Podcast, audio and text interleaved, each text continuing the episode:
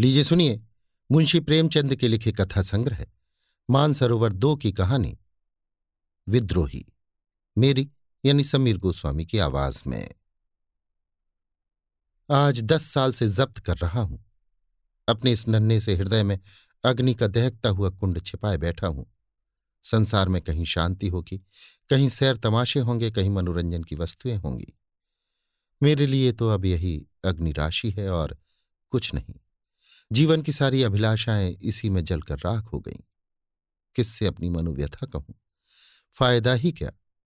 जिसके भाग्य में रुदन, अनंत रुदन हो, उसका मर जाना ही अच्छा। मैंने पहली बार तारा को उस वक्त देखा, जब मेरी उम्र दस साल की थी। मेरे पिता आगरे के एक अच्छे डॉक्टर थे। लखनऊ में मेरे एक चचा रहते थे। उन्होंने वकालत में काफ़ी धन कमाया था। मैं उन दिनों चचा ही के साथ रहता था। चचा के कोई संतान ना थी, इसलिए मैं ही उनका वारिस था। चचा और चची दोनों मुझे अपना पुत्र समझते थे। मेरी माता बचपन ही में सिधार चुकी थी। मातृ स्नेह का जो कुछ प्रसाद मुझे मिला, वो चची जी ही की भिक्षा थी। वही भिक्षा मेरे उस मात्र प्रेम से वंचित बालपन की सारी विभूति थी। चचा साहब के पड़ोस में हमारी बिरादरी के एक बाबू साहब और रहते थे। वो रेलवे विभाग में किसी अच्छे ओहदे पर थे। दो ढाई सौ रुपये पाते थे। नाम था विमल चंद्र। तारा उन्हीं की पुत्री थी। उस वक्त उसकी उम्र पाँच साल की होगी। बचपन का वो दिन आज भी आँखों के सामने है। जब तारा एक फ्रॉक पहने, बालों में एक गुलाब का फूल गूथे हुए मेरे सामने आकर खड़ी हो गई। कह नहीं सकता क्यों मैं उसे देखकर झेप गया था। मुझे वो देवकन्या सी मालूम हुई, जो ऊषाकाल के सौरभ और प्रकाश से रंजित आकाश से उतर आई हो। उस दिन से तारा अक्सर मेरे घर आती। उसके घर में खेलने की जगह न थी। चचा साहब के घर के सामने लंबा चौड़ा मैदान था। वहीं वो खेला करती। धीरे धीरे मैं भी उससे मानूस हो गया। मैं जब स्कूल से लौटता तो तारा दौड़कर मेरे हाथों से किताब का बस्ता ले लेती। जब मैं स्कूल जाने के लिए गाड़ी पर बैठता तो वो भी आकर मेरे साथ बैठ जाती। एक दिन उसके सामने चची ने चचा जी से कहा, तारा को मैं अपनी बहू बनाऊँगी। क्यों कृष्ण? तू तारा से ब्याह करेगा? मैं मारे शर्म के बाहर भाग गया, लेकिन तारा वहीं खड़ी रही। मानो चची ने उसे मिठाई देने को बुलाया हो। उस दिन से चचा और चची में अक्सर यही चर्चा होती। कभी सलाह के ढंग से, कभी मज़ाक के ढंग से। उस अवसर पर मैं तो शर्मा कर बाहर भाग जाता था। पर तारा खुश होती थी। दोनों परिवारों में इतना घराव था कि इस संबंध का हो जाना कोई असाधारण बात न थी। तारा के माता पिता को तो इसका पूरा विश्वास था कि तारा से मेरा विवाह होगा। मैं जब उनके घर जाता तो मेरी बड़ी आव भगत होती। तारा की माँ उसे मेरे साथ छोड़कर किसी बहाने से टल जाती थी। किसी को अब इसमें शक न था कि तारा ही मेरी हृदयश्वरी होगी। एक दिन उस सरला ने मिट्टी का एक घरौंदा बनाया। मेरे मकान के सामने नीम का पेड़ था। उसी की छाह में वो घरौंदा तैयार हुआ। उसमें कई जरा जरा से कमरे थे। कई मिट्टी के बर्तन। एक नन्ही सी चारपाई थी। मैंने जाकर देखा तो तारा घरौंदा बनाने में तन्मय हो रही थी। मुझे देखते ही दौड़कर मेरे पास आई और बोली, कृष्णा, चलो हमारा घर देखो। मैंने अभी बनाया है। घरौंदा देखा तो हंसकर बोला इसमें कौन रहेगा तारा? तारा ने ऐसा मुँह बनाया। मानो ये व्यर्थ का प्रश्न था। बोली, क्यों? हम और तुम कहाँ रहेंगे? जब हमारा तुम्हारा विवाह हो जाएगा तो हम लोग इसी घर में आकर रहेंगे। वो देखो तुम्हारी बैठक है।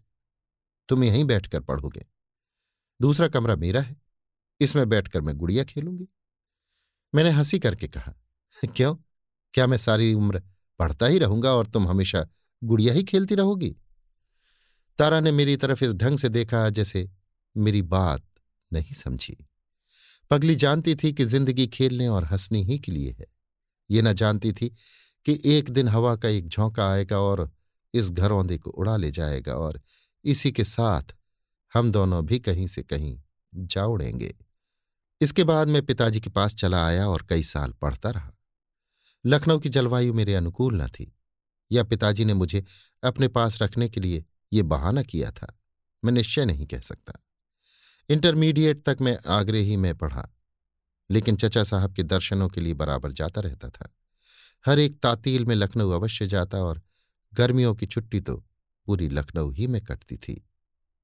एक छुट्टी गुजरते ही दूसरी छुट्टी आने के दिन गिने जाने लगते थे।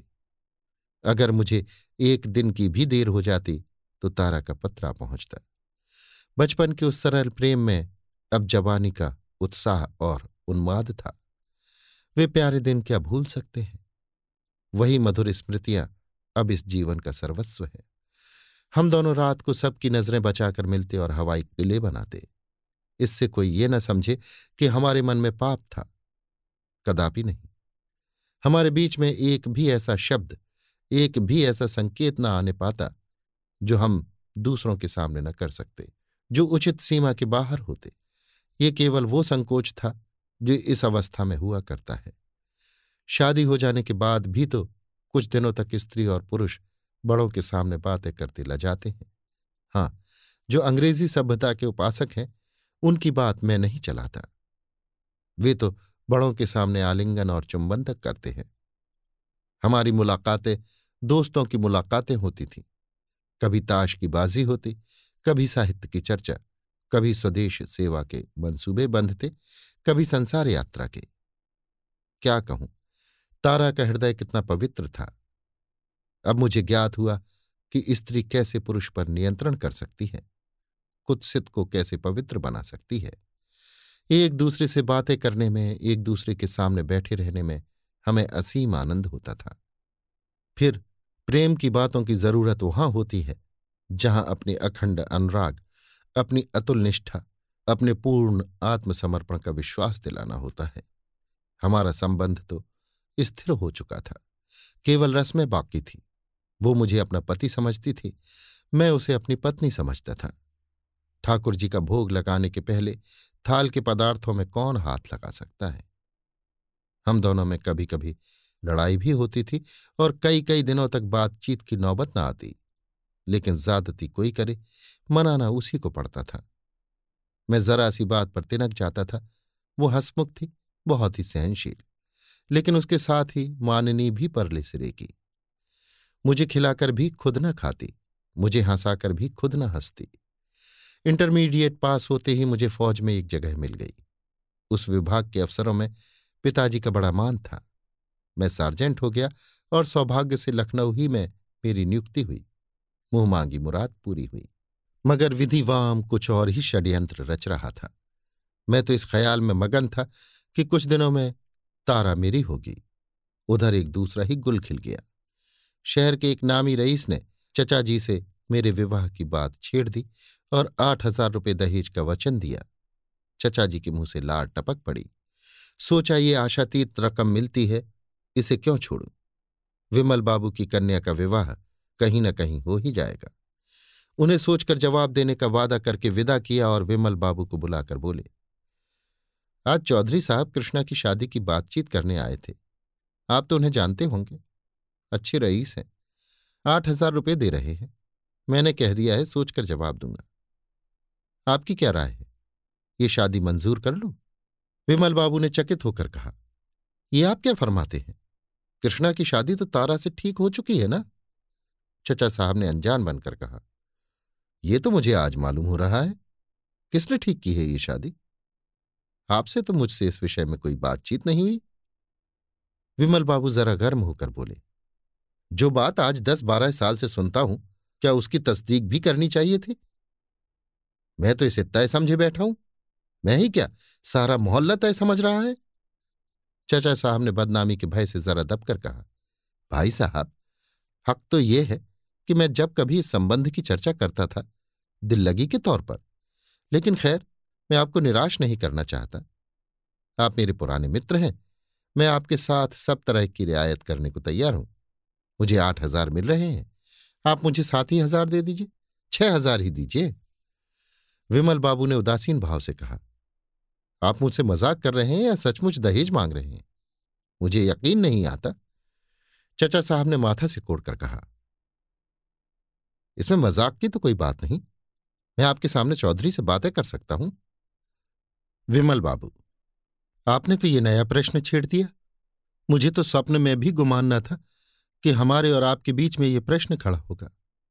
ईश्वर ने आपको बहुत कुछ दिया है। दस पाँच हज़ार में आपका कुछ न बनेगा। हाँ, ये रकम मेरी सामर्थ्य से बाहर है। मैं तो आपसे दया ही की भिक्षा मांग सकता हूँ। आज दस बारह साल से हम कृष्णा को अपना दामाद समझते आ रहे हैं। आपकी बातों से भी कई बार इसकी तस्दीक हो चुकी है। कृष्णा और तारा में जो प्रेम है, वो आपसे छिपा नहीं है। ईश्वर के लिए थोड़े से रुपयों के वास्ते कई जनों का खून न कीजिए। चचा साहब ने धृष्टता से कहा, विमल बाबू, मुझे खेद है कि मैं इस विषय में और नहीं दब सकता। विमल बाबू जरा तेज होकर बोले, आप मेरा गला घोंट रहे हैं। चचा आपको मेरा एहसान मानना चाहिए कि कितनी रियायत कर रहा हूँ। विमल, क्यों ना हो? आप मेरा गला घोंटे और मैं आपका एहसान मानूं? मैं इतना उदार नहीं हूँ। अगर मुझे मालूम होता कि आप इतने लोभी हैं तो आपसे दूर ही रहता। मैं आपको सज्जन समझता था। अब मालूम हुआ कि आप भी कौड़ियों के गुलाम हैं, जिसकी निगाह में मुरवत नहीं, जिसकी बातों का कोई विश्वास नहीं, उसे मैं शरीफ नहीं कह सकता। आपको अख्तियार है, कृष्णा बाबू की शादी जहाँ चाहे करें। लेकिन आपको हाथ न मलना पड़े तो कहिएगा। तारा का विवाह तो कहीं ना कहीं हो ही जाएगा। और ईश्वर ने चाहा तो किसी अच्छे ही घर में होगा। संसार में सज्जनों का अभाव नहीं है, मगर आपके हाथ अपयश के सिवा और कुछ न लगेगा। चचा साहब ने त्योरियाँ चढ़ाकर कहा, अगर आप मेरे घर में न होते तो इस अपमान का कुछ जवाब देता। विमल बाबू ने छड़ी उठा ली और कमरे से बाहर जाते हुए कहा, आप मुझे क्या जवाब देंगे? आप जवाब देने के योग्य ही नहीं हैं। उसी दिन शाम को जब मैं बैरक से आया और जलपान करके विमल बाबू के घर जाने लगा तो चची ने कहा, कहाँ जाते हो? विमल बाबू और तुम्हारे चचा जी में आज एक झड़प हो गई। मैंने ठिठक कर ताज्जुब के साथ कहा, झड़प हो गई? किस बात पर? चची ने सारा का सारा वृतांत कह सुनाया और विमल को जितने काले रंगों में रंग सकी। रंगा, तुमसे क्या कहूँ बेटा? ऐसा मुँह फट तो आदमी ही नहीं देखा। हज़ारों ही गालियाँ दी। लड़ने पर आमादा हो गया। मैंने एक मिनट तक सन्नाटे में खड़े रहकर कहा, अच्छी बात है, वहाँ न जाऊँगा। बैरक जा रहा हूँ। चची बहुत रोई, चिल्लाई, पर मैं एक क्षण भर भी न ठहरा। ऐसा जान पड़ता था जैसे कोई मेरे हृदय में भाले भोंक रहा है। घर से बैरक तक पैदल जाने में शायद मुझे दस मिनट से ज़्यादा न लगे होंगे। बार बार जी झुंझलाता था।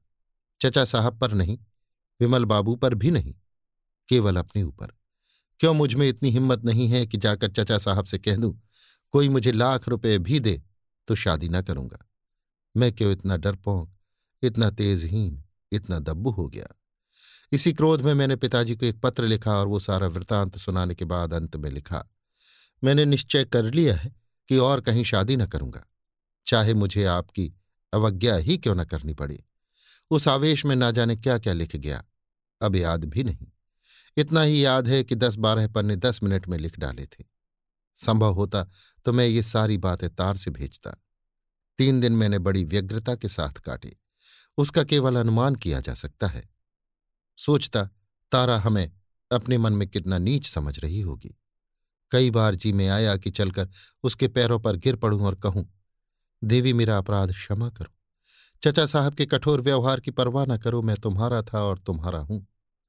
चचा साहब मुझसे बिगड़ जाएँ, पिताजी घर से निकाल दें, मुझे किसी की परवाह नहीं है, लेकिन तुम्हें खोकर मेरा जीवन ही खो जाएगा। तीसरे दिन पत्र का जवाब आया। रही सही आशा भी टूट गई। वही जवाब था जिसकी मुझे शंका थी। लिखा था भाई साहब मेरे पूज्य है। उन्होंने जो निश्चय किया है, उसके विरुद्ध में एक शब्द भी मुँह से नहीं निकाल सकता और तुम्हारे लिए भी यही उचित है कि उन्हें नाराज़ ना करो। मैंने उस पत्र को फाड़कर पैरों से कुचल दिया और उसी वक्त विमल बाबू के घर की तरफ़ चला। आह, उस वक्त अगर कोई मेरा रास्ता रोक लेता, मुझे धमकाता कि उधर मत जाओ तो मैं विमल बाबू के पास जाकर ही दम लेता और आज मेरा जीवन कुछ और ही होता। पर वहाँ मना करने वाला कौन बैठा था? कुछ दूर चलकर हिम्मत हार बैठा। लौट पड़ा। कह नहीं सकता क्या सोचकर लौटा। चचा साहब की अप्रसन्नता का मुझे रत्ती भर भी भय न था।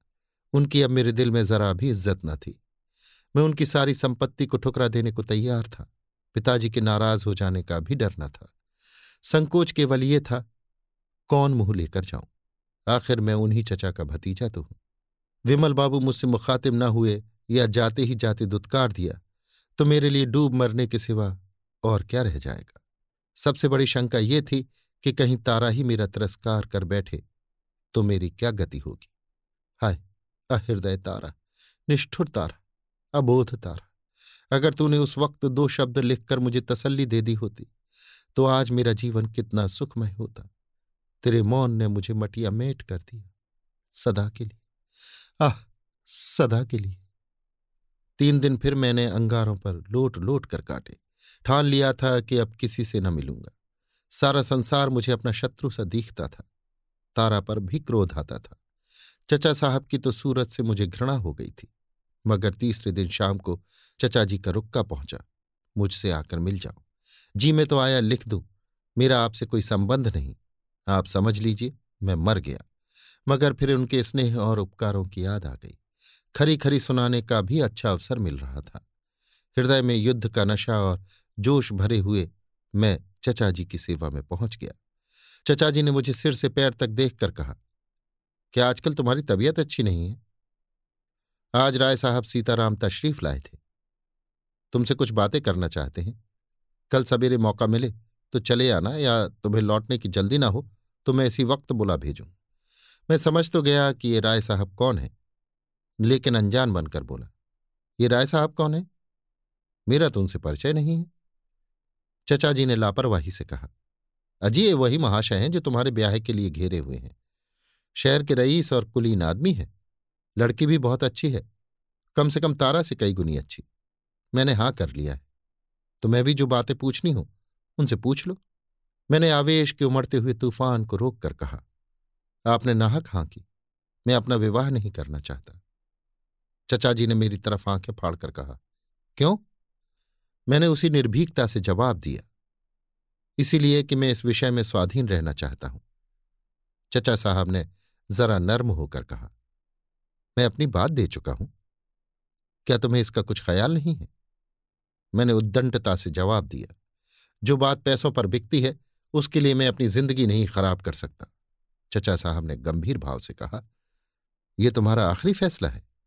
जी हाँ, आखिरी। पछताना पड़ेगा। आप इसकी चिंता न करें। आपको कष्ट देने ना आऊँगा। अच्छी बात है। ये कहकर वो उठे और अंदर चले गए। मैं कमरे से निकला और बैरक की तरफ़ चला। सारी पृथ्वी चक्कर खा रही थी। आसमान नाच रहा था और मेरी देह हवा में उड़ी जाती थी। मालूम होता था पैरों के नीचे की ज़मीन है ही नहीं। बैरक में पहुंचकर मैं पलंग पर लेट गया और फूट फूट कर रोने लगा। माँ बाप चाचा, चाची, धन, दौलत, सब कुछ होते हुए भी मैं अनाथ था। उफ, कितना निर्दय आघात था। सवेरे हमारे रेजिमेंट को देहरादून जाने का हुक्म हुआ। मुझे आँखें सी मिल गई। अब लखनऊ, काटे खाता था। उसके गली कूचों तक से घृणा हो गई थी। एक बार जी में आया, चलकर तारा से मिल लूँ। मगर फिर वही शंका हुई। कहीं वो मुखातिब न हुई तो? विमल बाबू इस दशा में भी मुझसे उतना ही स्नेह दिखाएँगे, जितना अब तक दिखाते आए हैं। इसका मैं निश्चय न कर सका।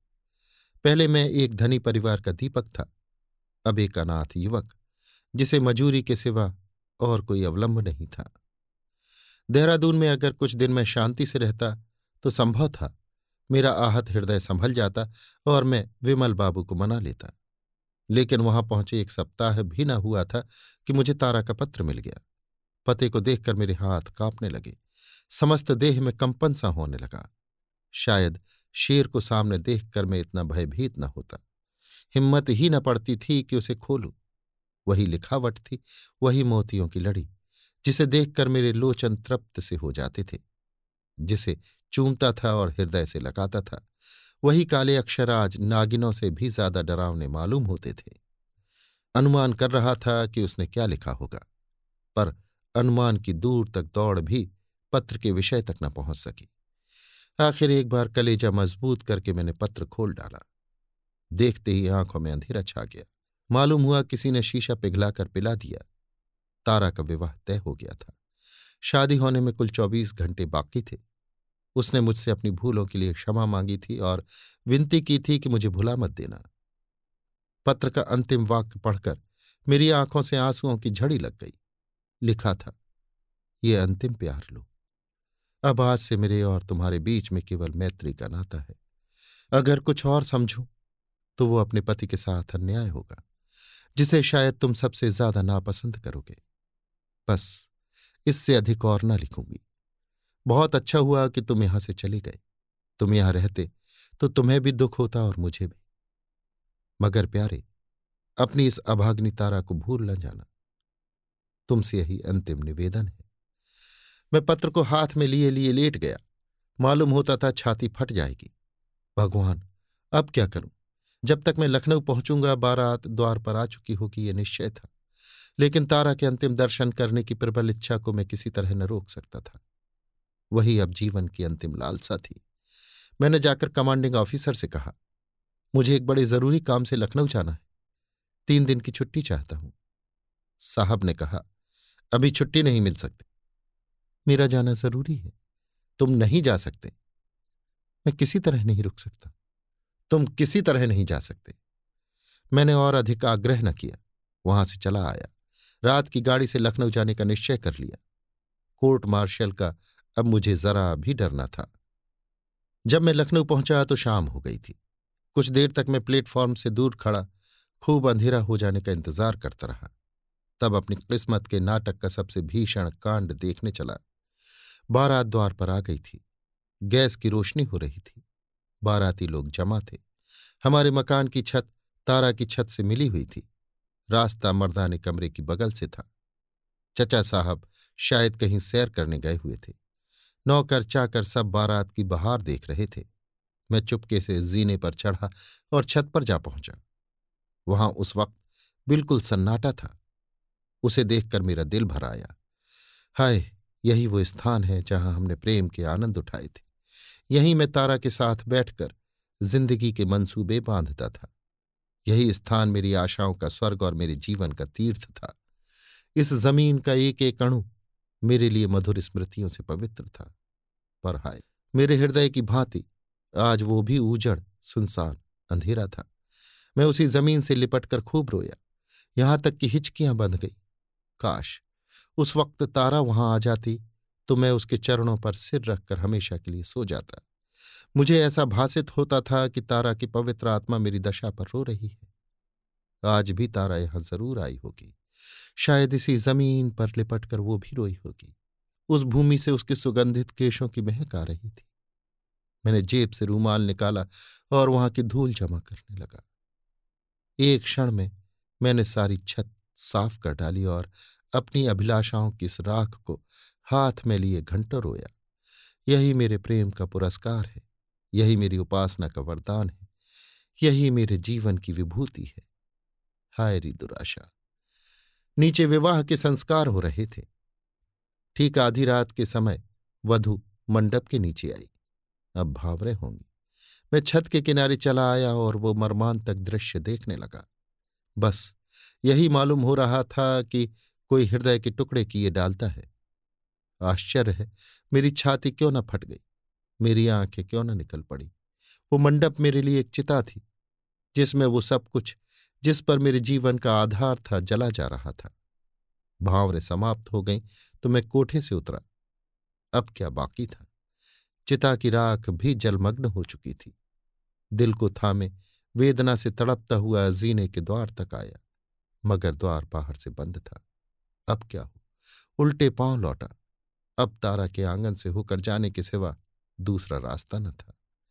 मैंने सोचा, इस जमघट में मुझे कौन पहचानता है, निकल जाऊँगा। लेकिन ज्यों ही आँगन में पहुँचा, तारा की माताजी की निगाह पड़ गई। चौंक कर बोली, कौन? कृष्णा बाबू? तुम कब आए? आओ, मेरे कमरे में आओ। तुम्हारे चचा साहब के भय से हमने तुम्हें न्योता नहीं भेजा। तारा प्रातःकाल विदा हो जाएगी।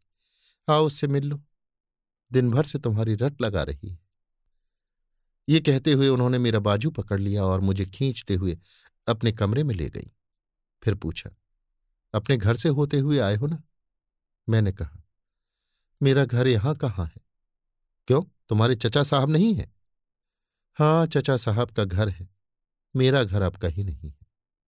बनने की कभी आशा थी पर आप लोगों ने वो भी तोड़ दी। हमारा इसमें क्या दोष था भैया? लड़की का ब्याह तो कहीं ना कहीं करना था। तुम्हारे चचा जी ने तो हमें मजदार में छोड़ दिया था। भगवान ही ने उबारा। क्या अभी स्टेशन से चले आ रहे हो? तब तो अभी कुछ खाया भी ना होगा। हाँ थोड़ा सा जहर लाकर दीजिए। यही मेरे लिए सबसे अच्छी दवा है। वृद्धा विस्मित होकर मुँह ताकने लगी। मुझे तारा से कितना प्रेम था। वो बेचारी क्या जानती थी? मैंने उसी विरक्ति के साथ कहा, जब आप लोगों ने मुझे मार डालने ही का निश्चय कर लिया तो अब देर क्यों करती आप मेरे साथ ये दगा करेंगी, ये मैं ना समझता था। खैर, जो हुआ अच्छा ही हुआ। चचा और बाप की आँखों से गिरकर मैं शायद आपकी आँखों में भी ना जचता। बुढ़िया ने मेरी तरफ़ शिकायत की नज़रों से देखकर कहा, तुम हमको इतना स्वार्थी समझते हो बेटा? मैंने जले हुए हृदय से कहा। अब तक तो न समझता था, लेकिन परिस्थिति ने ऐसा समझने को मजबूर किया। मेरे खून का प्यासा दुश्मन भी मेरे ऊपर इससे घातक वार न कर सकता था। मेरा खून आप ही की गर्दन पर होगा। तुम्हारे चचा जी ने ही तो इनकार कर दिया। आप लोगों ने मुझसे भी कुछ पूछा, मुझसे भी कुछ कहा, मुझे भी कुछ कहने का अवसर दिया। आपने तो ऐसी निगाहें फेरी जैसे आप दिल से यही चाहती थी। मगर अब आपसे शिकायत क्यों करूँ?